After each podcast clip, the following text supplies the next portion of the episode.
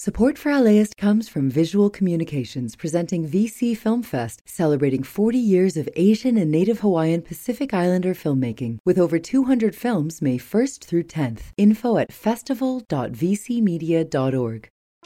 Start your Saturday with something that will grow your kiddos' brains and get their creative juices flowing. Join us at LAist in Pasadena for a morning of multilingual readings, interactive performances, and lots of kid fun. It's Super Fun Saturday on June 1st. Get your tickets at laist.com slash events Hey, you're listening to Imperfect Paradise, the show about hidden worlds and messy realities. I'm Antonia Cereijido. If you listen to our series, Nury and the Secret Tapes, you know that homelessness is an issue that is hotly contested in our city government.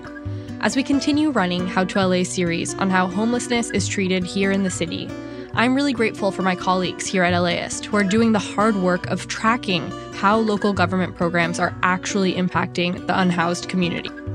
We'll be hearing from council members Kevin De León, Nithya Raman, and Mayor Karen Bass, reflecting on their work and what they see as challenges moving forward. And we'll also continue to hear from unhoused folks themselves. And just a heads up, this episode includes some heavy themes, including sexual assault, substance abuse, suicide, and death. Host Brian de los Santos and producer Evan Jacoby take it from here.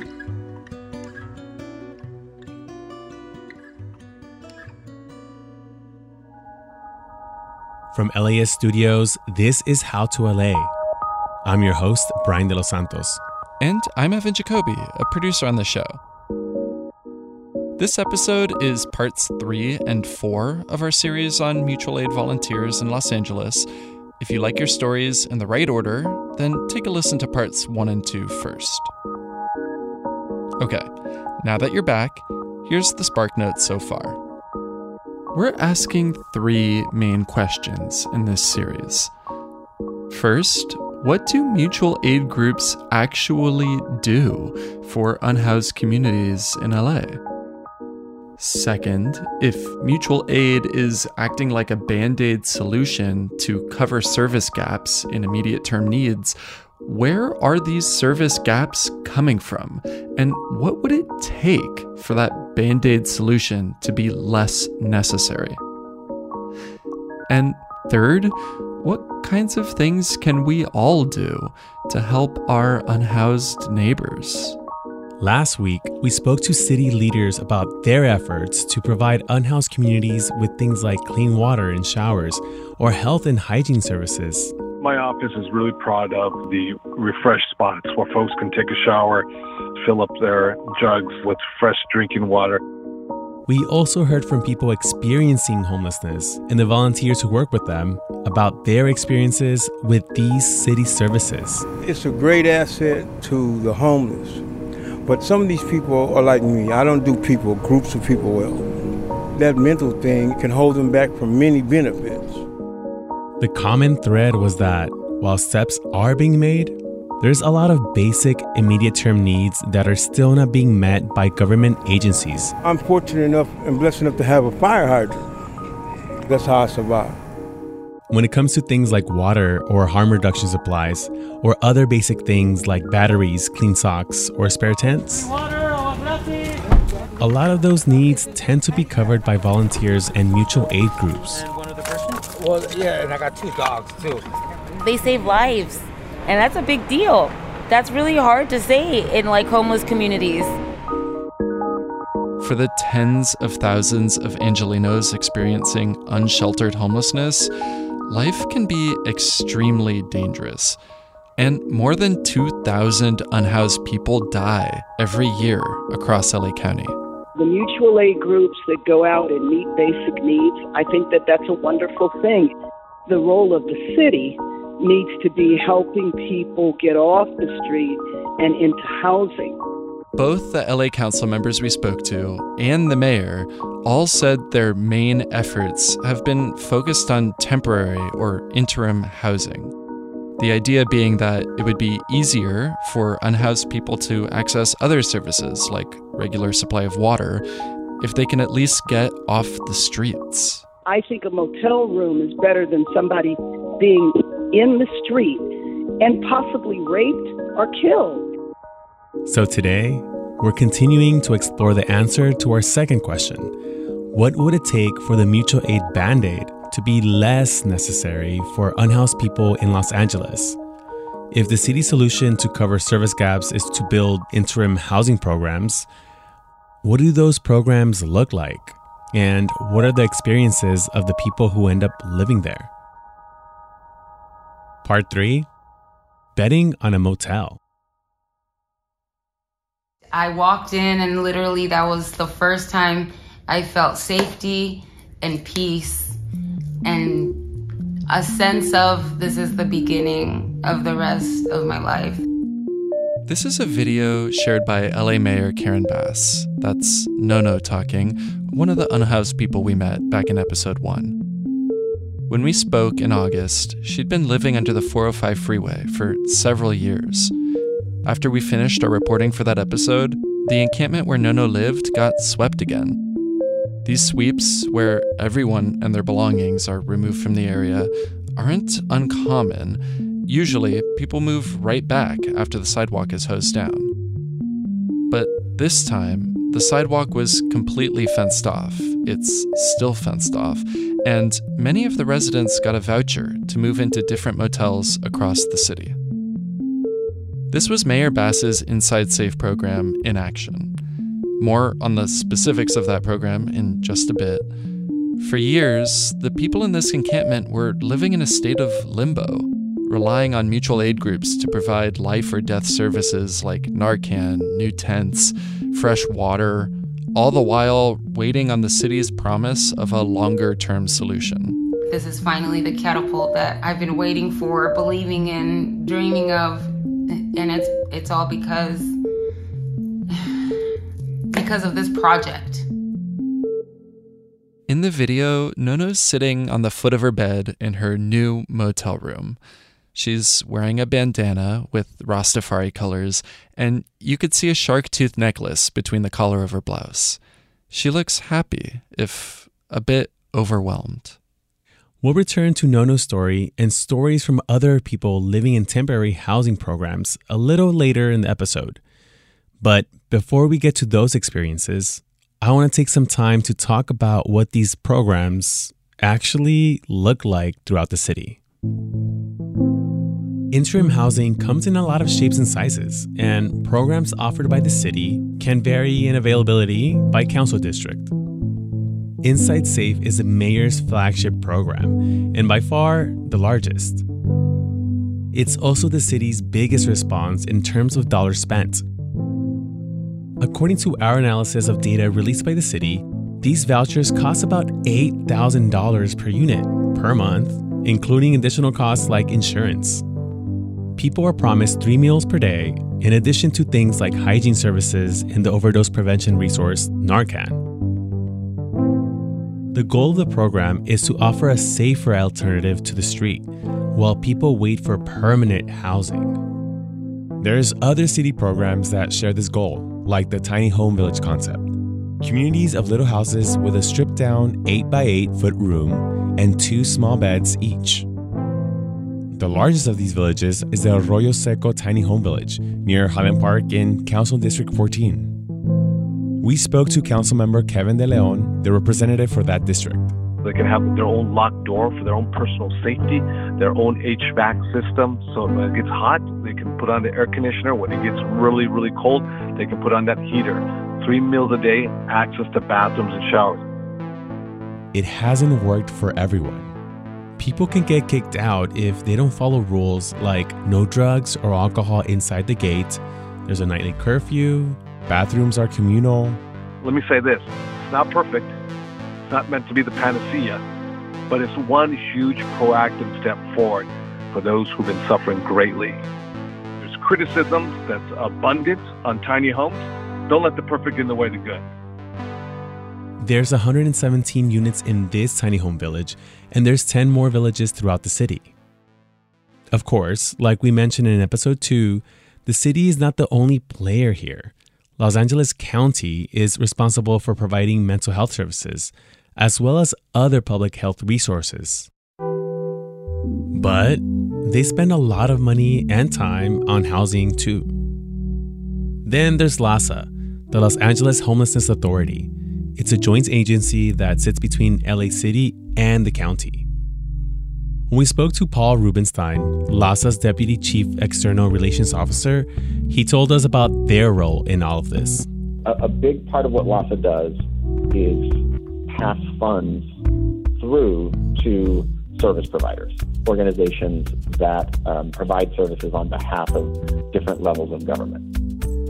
We take grants from the federal government, from the state government, from the city government, from the county government, and then we put those funds out to nonprofit groups that provide the bulk of the homeless services in our system. The outreach work, the work that helps people find apartments, the work that helps people stay in apartments. So there's a lot of housing programs being pushed forward by the city, some by the county, and some supported by funding from LAHSA. But let's actually think through some of these numbers here. With tens of thousands of Angelinos experiencing unsheltered homelessness, and with less than half of them currently having access to one of these temporary housing programs, it's easy to see why so many unhoused people still rely on mutual aid groups for services. Yeah, so Los Angeles only has a third of the shelter beds it needs for its homeless population. This is Councilmember Nithya Raman, representative for Council District 4. I always compare to New York City, which through a court mandated effort from the 80s has had to have the number of shelter beds that it needed for its entire homeless population. So they actually have more unhoused people in New York than the county of Los Angeles, but only a couple of thousand out of that 80,000 or so who are living on the streets in New York the reason why homelessness in Los Angeles looks the way that it does, the reason why we have so many tents, so many tarps, so many people in RVs here on our city streets is because we don't have those shelter beds. And as a result, we have the astounding statistic that more people succumb to extreme weather conditions on the streets of Los Angeles than they do in the city of New York. That is a policy outcome that is a result of the fact that we have not invested in shelter in the way that we needed to here in LA. Like we mentioned in episode two, Councilmember Raman says focusing the city's efforts on those investments in shelter comes at the cost of providing other interim services. We had to choose between providing those services and organizing those efforts and trying to find money to pay for them and actually looking for housing for people where they could access those services, you know, in the context of a motel or a hotel room or a shelter site of some kind. So we know there isn't enough interim housing, but what about the people who do get into one of these programs? Well, for some people, it does seem like a good waiting room while they wait for permanent housing. But others have reported getting as few as one meal per day.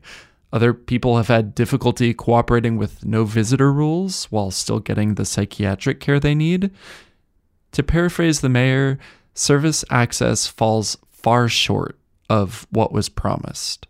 We've learned about a lot of obstacles, and we've been dealing with each obstacle that we learn. Mistakes are made along the way. We're learning about gaps and things that are woefully inadequate, like services. The other uh, gap is the whole process that takes too long to go from interim housing to permanent, which is why so few people have moved into permanent housing. That bottleneck the mayor is referring to might explain why the program has a fairly low retention rate. About one in six people choose to leave the program, according to reporting from LAist. One of the big things Mayor Bass has run into is the lack of long term housing for people. This is Nick Gerda, LAist Unhoused Communities reporter. She seemed to really expect that there would be a lot more available for people to transition from the motels and Inside Safe to this longer term housing. But there's a bottleneck. Only a couple hundred people have been able to move on to permanent housing. And so the motels are largely full, and that means there's much less capacity for people to move off the streets into the motels. And so she's running into this structural issue of a lack of uh, affordable housing options for people. I wish we had a much better situation. I don't think that moving people into motels, number one, is financially sustainable. I would like a much better system of interim housing, but I was not going to accept the idea that while we're doing this stuff, that people have to die on the street. I think a motel room is better than somebody being in the street and possibly raped or killed. Unhoused people get killed on the streets every single day. To me, that is an emergency, and I'm going to pull out all whatever in order to get people housed and not have them languish on the streets. Mayor Bass acknowledges this program is far from perfect. Service access can be limited, and a bottleneck is preventing people from quickly moving from an inside safe motel into permanent housing. But apart from the program's challenges, the mayor's point is that it's a safer alternative to living unsheltered on the street. After a break, we go to an inside safe motel with mutual aid volunteers to understand what this program is actually like on an individual, personal level.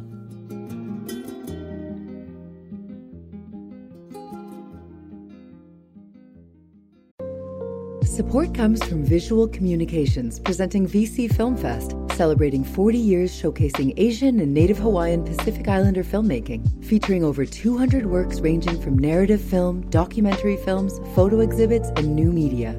VC Film Fest honors our beloved elder cultural workers, linking them to present and emerging artists to empower communities and challenge perspectives. May 1st through 10th in Little Tokyo and in Long Beach. Info at festival.vcmedia.org.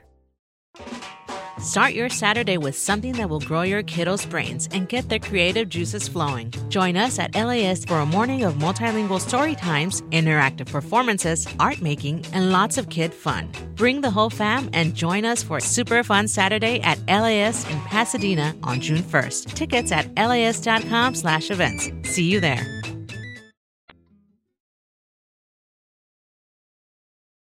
Welcome back to How to LA. So Inside Safe came to move people into interim shelter or motel rooms until permanent housing comes about. This is Ndindi. Ndindi Kitonga, I'm the founder of Puma, Palms Unhoused Mutual Aid.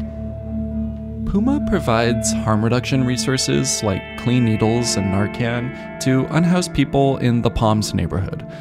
They also supply other things like food and tents. One of the encampments they used to visit was the one we featured in episode 1, under the 405 freeway. But like we mentioned a little earlier, the area has since been cleared out and fenced off. Many of the people living there were given motel vouchers and relocated. I'll actually start by um, just saying rest in peace to one of our friends from that community who died in early November. Her name was Callie Rushton, and she died after that sweep. It's not clear to us that she made it to a motel, but what we do know is um, she was having a, serious episode on the street, and whatever happened next, she had many health issues, um, is not clear to us. Callie died alone and she had a community, and that community doesn't exist anymore. What exists there is some kind of fence Ndindi says that one of the big challenges doing mutual aid work with people in these motels is the different motels. Communities can be broken up into different locations that are miles apart, and the enforcement of rules and availability of services can be different too. So, what happened with our community is people ended up in three motels. One is off of the 90, so still far away if you consider if you don't have a car. And then a bunch of other people were moved to South LA. You just have people with uh, very few services, loss of their community, and what have you. Puma is still providing harm reduction supplies on Mondays. But now that people from that encampment are living in these different motels, they've had to change their distribution strategy. So far, they've been splitting their evening between two motels in Palms. Absolutely. At a quarter to six, outside a motel on Sepulveda, Ndindi and some other volunteers are getting everything set up glass pipes, Narcan, toothbrushes, bottled water, burritos. It's their second stop of the evening. Get a burrito, yeah, the best burrito. I'm here to talk to Nono again. Shortly after we met in August, she was given a voucher for a room at this motel. She's been living here for a few months now. Person's experience won't paint a complete picture of the Inside Safe program. There's dozens of motels across the city and thousands of people living inside of them. The Inside Safe motels are independent contractors, and people's experiences can vary depending on the motel they're relocated to. But this evening, at this motel, people in the Inside Safe program are getting the resources they need from volunteers on the sidewalk. We gave it a few weeks before we started coming around. What brought us is people are letting us know that they don't have adequate food, they don't have harm reduction services, they are um, reviving each other using the Narcan that they have, and also defying the rules of the motel, which say that you cannot have visitors even if that visitor is your motel mate, meaning someone who lives next door to you. Is that particular to this motel? Um, yes, this is particular to this particular site, this particular motel. Your family can't visit. You know, you can't have people that maybe your therapist. They're not felons. These are grown people. What are you trying to do? Isolate them? As I'm waiting on the sidewalk for Nono, I meet a man who lives across the street from the motel in his tent near an entrance to Ballona Creek. My name's Ivory. Ivory Michaels. Ivory is one of the people who's left inside safe. He's friends with a lot of the people living in this motel, including Nono. You know, this Nono. Hi. I knocked on her door. I went like this to take a step over. She flipped out. Can't have any visitors. Yeah, yeah, yeah, yeah, yeah. I'm under so much stress because of the security situation over here. It's just ridiculous. They kicked my parents out. They kicked my parents out. What if they're all I had? Well, they are all. I don't even have them, and that was like the one time I seen them in ages. And you know. Nono asked if we could stop recording. She said she's been so exhausted and stressed that she doesn't feel confident telling her story right now. But she told me she came into this program with really high hopes. In the video shared by Mayor Bass's office, she says she's excited to finally experience peace and safety. But so far, she hasn't had that experience yet. She says her doctor is concerned by her extreme weight loss, and she actually got beat up on the sidewalk in front of the motel as someone stole her bike and wallet. And she says that no visitors rule makes her feel like she doesn't have any autonomy over her life anymore. I asked Ivory how he felt about that. How do you not know it's not okay to say you can't have any visitors? What if these people commit suicide because you can't have any visitors and there's no one to talk to? The way rules are enforced in these interim housing programs has been a sore point for some of the people living there for a long time, dating back at least to the height of the pandemic when unhoused people were moved into hotels and motels to prevent the spread of COVID. And then, you know, like they say, you can only take two bags. That's their life.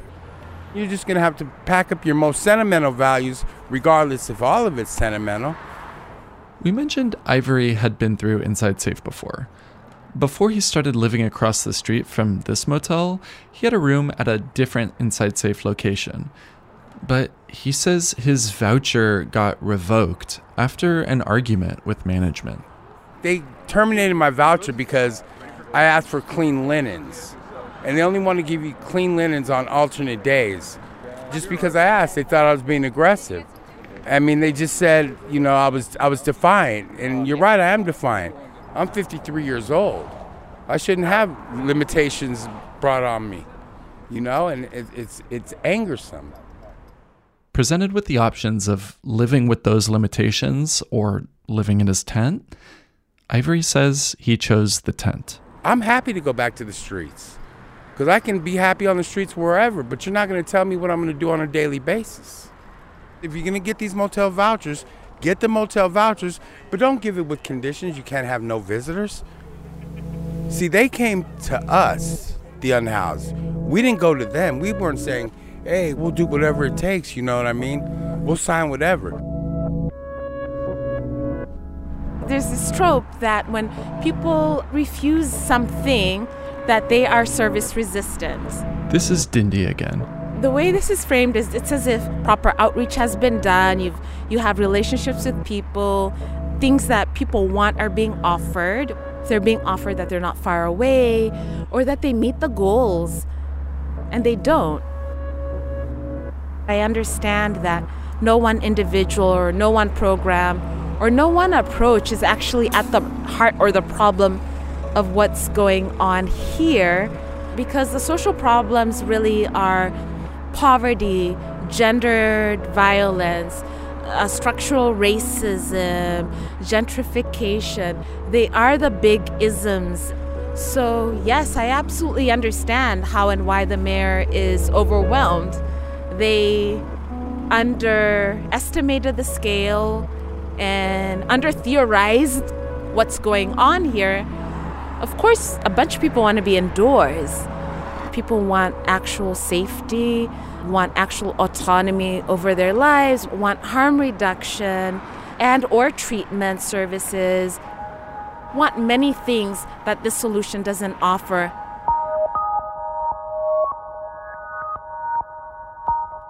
There are still a lot of unanswered questions here about what the right solutions are.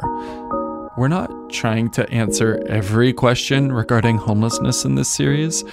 We're just trying to understand this very simple thing. What are these mutual aid volunteers providing for unhoused people throughout LA, and why is it so necessary?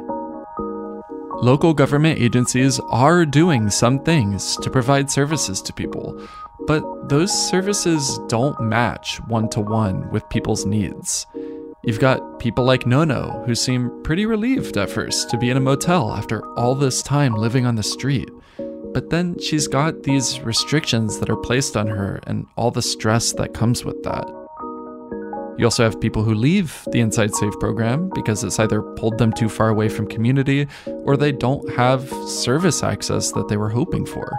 Right. And then you have programs like the Refresh Spot in Skid Row, where unhoused people in that area can come take a shower or fill up their water 24 7. But you still have people who don't, or really, honestly, can't use that service because of different reasons. So, even going back to what we said earlier in the series, that unhoused communities are not a monolith, people have different needs and need different resources. And so, solutions are also going to be different for everybody as well. It reminds me of something Hawk said to us when we were in Skid Row. He's a veteran who relies on a fire hydrant for his water. Is it really a good solution if the people you're providing it to choose not to use it or aren't able to? If you're going to help somebody, find out what the problem is. Find out. If there's a medical problem, then try to get them some medical help. If there's a drug problem, get them some drug help or open up a damn place where they can. Don't let somebody have to push you into doing it because it's politics. Do it because that's what you want to do.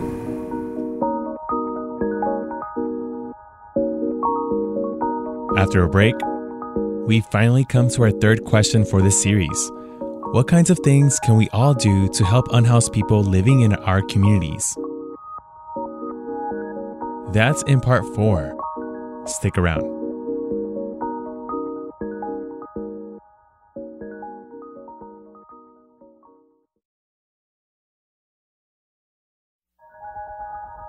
Welcome back to Imperfect Paradise with How to LA series on mutual aid volunteers.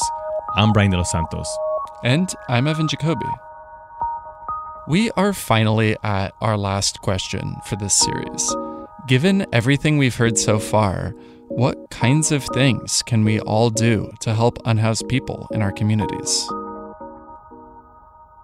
Part 4 Being a Better Neighbor.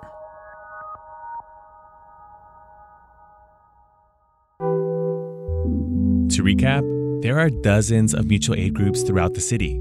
Some of them are nonprofits, some of them are unofficial groups of volunteers. Some people use their own money, some people rely on donations from the public, some people get refunded by government programs, and some do all three. We've been talking about this for a long time. Four weeks in the podcast feed, more like two and a half, three months from our reporting side. So today is going to be a bit of a debrief. Brian, I wanted to actually start something you mentioned to me and Ndindi uh, a couple of weeks ago was that there was somebody who was living on your street, um, sort of at the end, like where it dead ends, and you had a conversation with the person that you'd never had before. Can you tell me about that? Yeah, actually, there's been unhoused folks uh, in different places in my area there's a cul-de-sac at the end of the street and there are people living in their cars. And to be honest i was didn't feel quite safe because there were always you know whether it's loud music or loitering trash and just things seemed busy and a lot of visitors would come by. And i just didn't know who they were honestly. And i didn't feel so safe walking my small dogs at night sometimes. And then recently this one other neighbor moved in into um, un callejon. How do you say the callejon? An alley. Uh-huh. Um, and I use that alley to go to the supermarket around the corner. Um, this is an older gentleman. I see him, you know, gathering things, also cleaning up things in the alley. And as we started reporting this series out, going to Skid Row, interviewing people in their tents or in their communities, one day I finally just said hello and asked him about his day and he was very friendly and I started to think about more ways to connect with our unhoused neighbors, people literally living on the street I live on and even this person who had just moved into the alley next to me.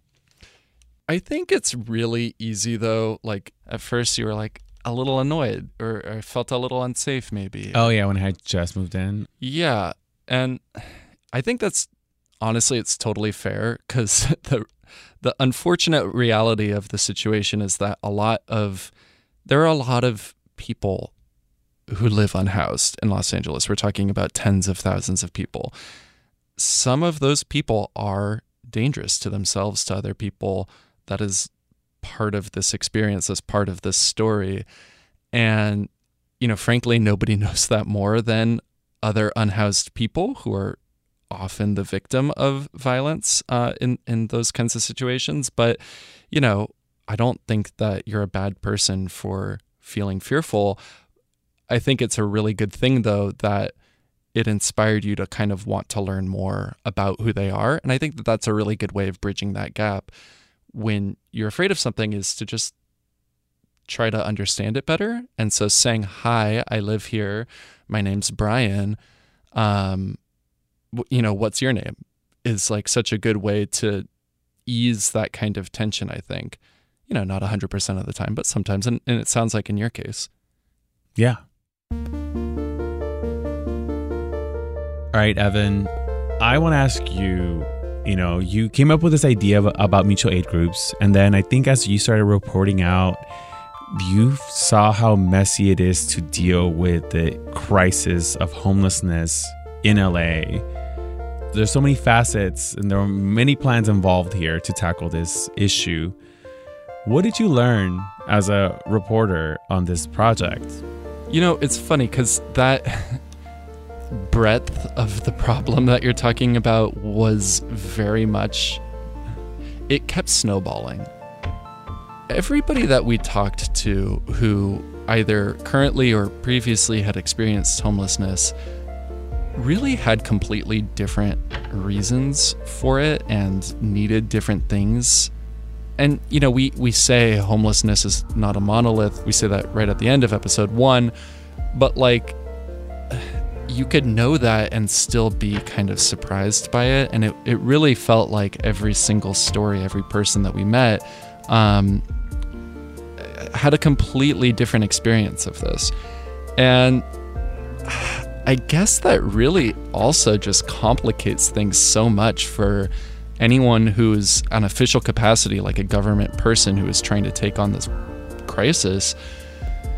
It's really hard to deal with it in broad strokes when the solution that you put forth might be perfect for person one and terrible for person two, and person three never even hears about it as you talk about this idea of understanding a little bit of how government officials deal with things and, and think about things, I'm also very reminded that homelessness is a health and humanitarian crisis. It's not necessarily just financial infrastructure, it's a lot to do with the personal needs of one person. Mm-hmm. And the folks who volunteer at Water Drop LA also have their own stories of why they do it like Aria, who leads uh, Water Drop LA in Skid Row. That's after the break.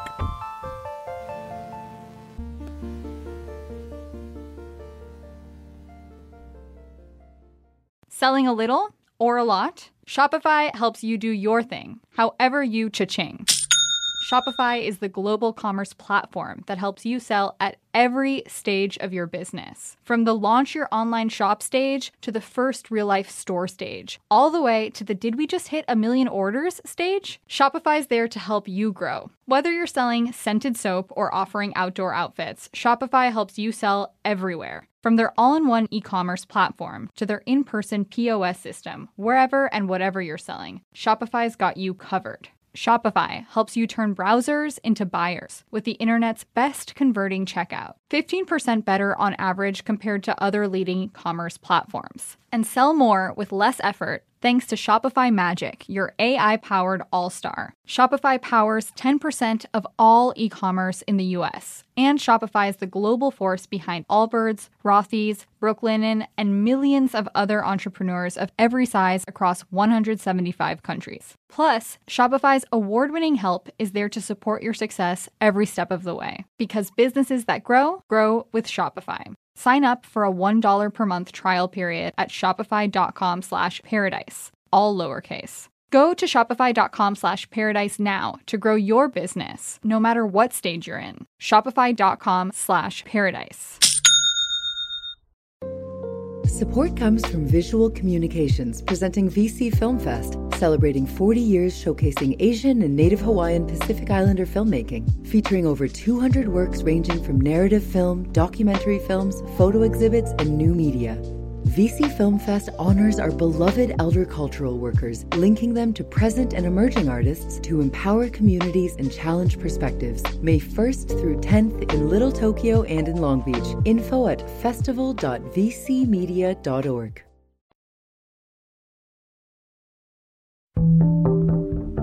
Welcome back to How to LA. Throughout our reporting, we asked our sources what they felt is the ideal relationship between mutual aid work and government services. The ideal, of course, would be that we have a strong working relationship with the council district. Up first is Aria Cataño. She's the founder of Water Drop LA, a group we profile in episode one. They go to Skid Row every Sunday with about 2,500 gallons of water and distribute them across the entire neighborhood. We do prefer to work with them rather than be adversarial because at the end of the day, they have the resources and we are happy to help them figure out how to allocate those resources. We want council members to know that we are there to help help them understand what they can do to better address people's needs. Um, However, it shouldn't be necessary. That shouldn't be a stilt that the government relies on. At the end of the day, you know, these are a lot of students. They are young people who are trying to work towards their own futures as well. And so to put that burden of providing a city service, what should be a city service, which is providing water, right? Um, it it's really sad. I have a lot of hope for my generation because I, I think that we really do see the holes in our government system. We see the holes in um, our current leaders and we want to fix them. We want to patch them up. And so that gives me hope, but it's also very sad to me because at the end of the day, we should not be accepting this as, you know, the status quo. We shouldn't be accepting this, period. We also asked this question to Councilmember Nithya Raman. Like we mentioned in episode two, she has a background in mutual aid, and she founded the nonprofit SELAH Neighborhood Homeless Coalition. Even if the government were able to do better in terms of providing basic services like water access or food access to people who are experiencing homelessness, I think there is a really important role that mutual aid groups play or volunteer groups play in this ecosystem. And one of the things that was kind of transformative about my work at SELAH was that when people came to volunteer, their approaches to homelessness would change. When they came in and they engaged with someone who was experiencing homelessness, they got to know them over time. It helped to break down some of those myths around service resistance it also helped to make the volunteers into advocates themselves for policy solutions that really worked. I think that spirit of volunteerism was community taking care of itself, but it's also a way of thinking about how we care for one another that can be transformative for government. It is a very dynamic interplay between government agencies and mutual aid, and, and ideally they can be complementary. This is Professor Ben Henwood. He's the director for the Center of Homelessness, Housing, and Health Equity Research at USC.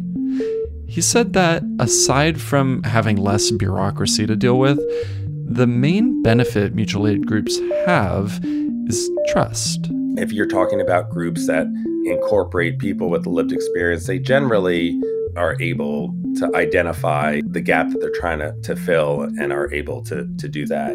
Where I think government, sometimes the promises that have been made in the past have not met expectations. And so issues of like just basic trust that the offer that people are hearing about, you know, what they can access, they they may not believe. And I think that's something that if you you've lived it and you've experienced it and you're sensitive to it, you understand that this is an engagement process that might take time. But if you're kind of designing this on paper or you haven't experienced that, you might just write somebody off and say, Well, I asked them and they said no. So that's sort of the case closed end of story. Professor Henwood said that a lot of mutual aid groups have more of a peer perspective, whether from people who are formerly unhoused or just people who have one on one, face to face relationships with unhoused people. And that peer perspective can make it a lot easier to offer certain services. Of course, there are a lot of services that are still really difficult for mutual aid groups to provide. When we talked to mutual aid volunteers, we asked them what some of the hardest parts are about doing volunteer work in unhoused communities. This year alone, I can think of five or six people who I knew very well um, who, who died in Los Angeles on the streets. But if I extend that to people who knew people, yeah, the average is, is close to six a day. Here's Ndindi Kitonga, the founder of one of the other mutual aid groups we profile in this series, Palms Unhoused Mutual Aid, or PUMA.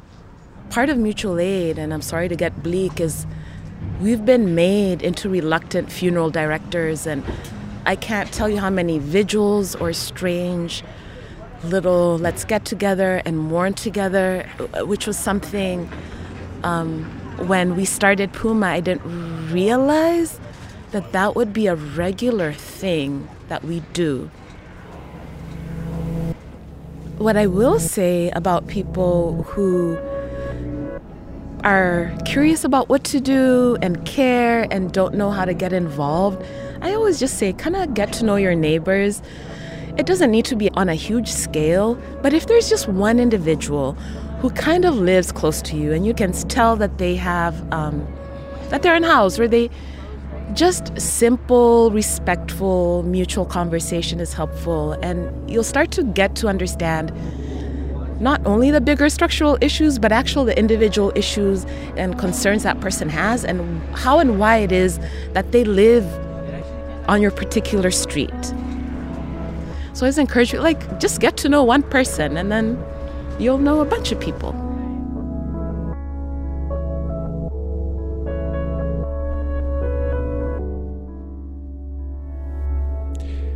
Something something that impacted me also in this reporting was people just being honest about the homelessness crisis and how I feel like at least I grew up with it. Like I, I grew up knowing about Skid Row and actually going to Skid Row to do some volunteer work through church. I feel like L- my LA is the epicenter of homelessness do you feel like you can imagine an LA, a city, our city, because you grew up here too, as a place without homelessness at all? I just want to unpack that for a second because so you're saying like the way that you have experienced Los Angeles since childhood, it's been tied to the existence of homelessness. It's been so pervasive that that's always been kind of somewhere on the like back burner of your LA. Of course. Yeah. Um you know, getting off the freeway, you always see somebody with a sign that says I'm hungry. Um spending time downtown, you always will walk by, drive by or bus by somebody who is in a tent or whatever. Like it's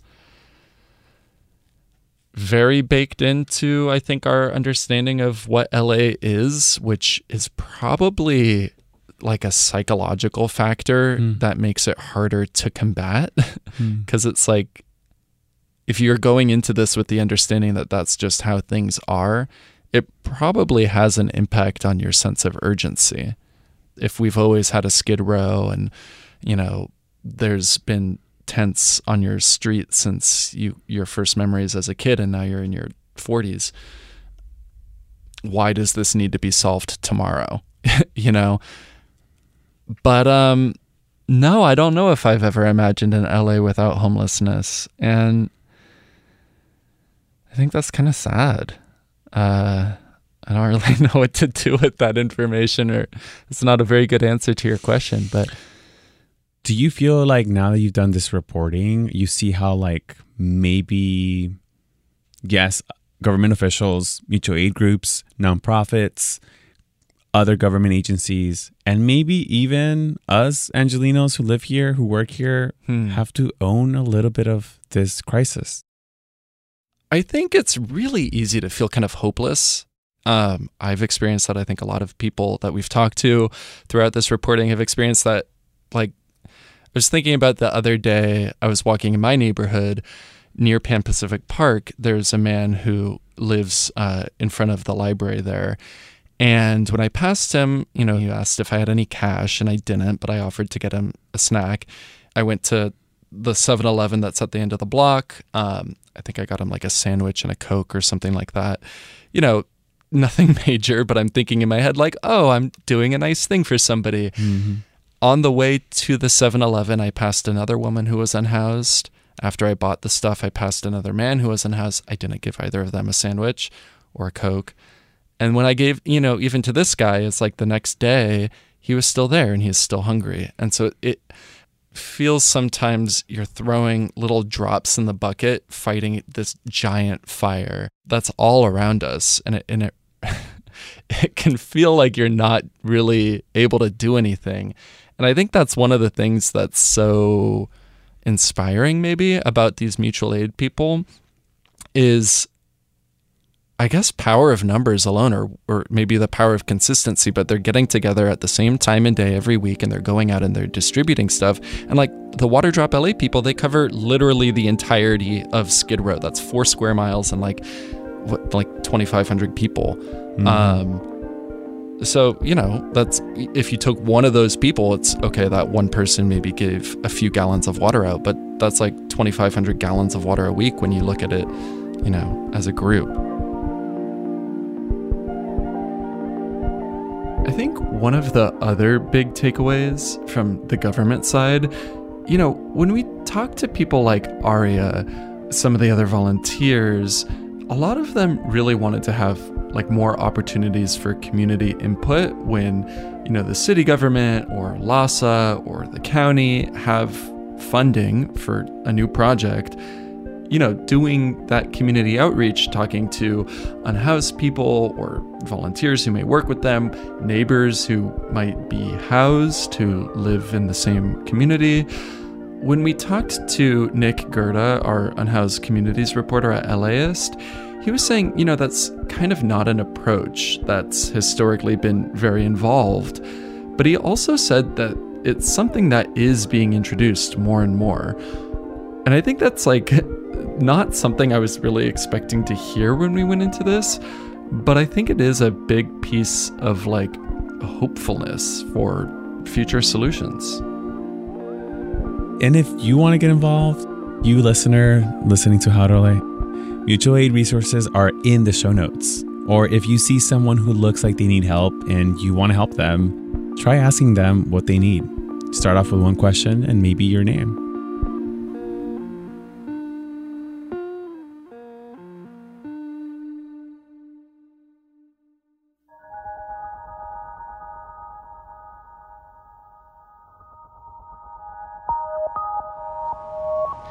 My name's Kelvin Alvarez. I'm a volunteer here with Waterdrop.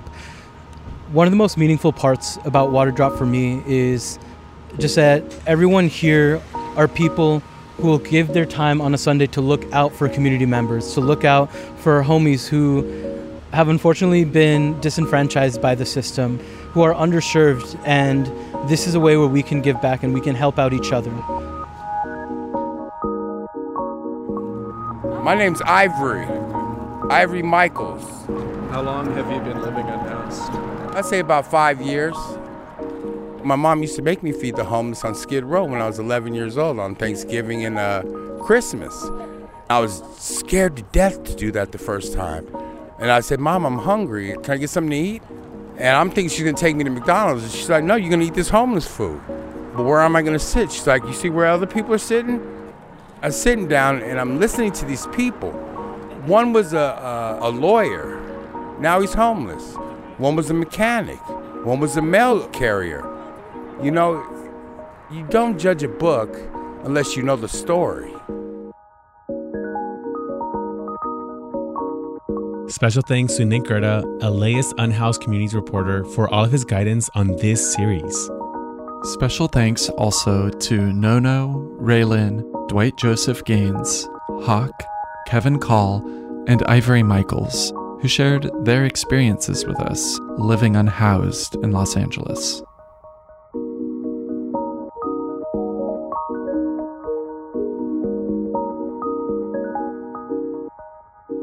How to LA is hosted by me, Brian de los Santos. Our series on mutual aid is produced by Evan Jacoby. Our other team members include Victoria Alejandro, Megan Botel, Monica Bushman, and Erica Washington. Our intern is Tony Morales. Production support from Jens Campbell. Our executive producer is Megan Larson. We had additional editorial support for this series from Catherine Mailhouse, our director of content development, Shana Naomi Krochmal, the vice president of podcasts at LAist Studios, and Antonia Cereijido. Support for this podcast is made possible by Gordon and Donna Crawford, who believe that quality journalism makes Los Angeles a better place to live.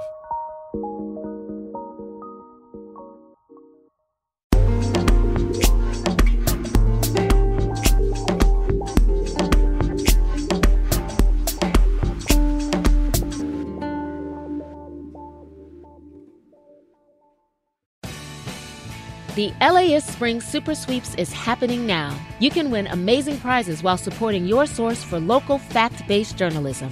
One lucky grand prize winner will get to choose a brand new Lexus or $25,000 in cash. Other prizes include an electric bike from Juice Bikes and $1,000 gas gift cards. Your donation of $60 gets you one entry to win, and the more you give, the more entries you get. Donate now at laist.com slash sweeps.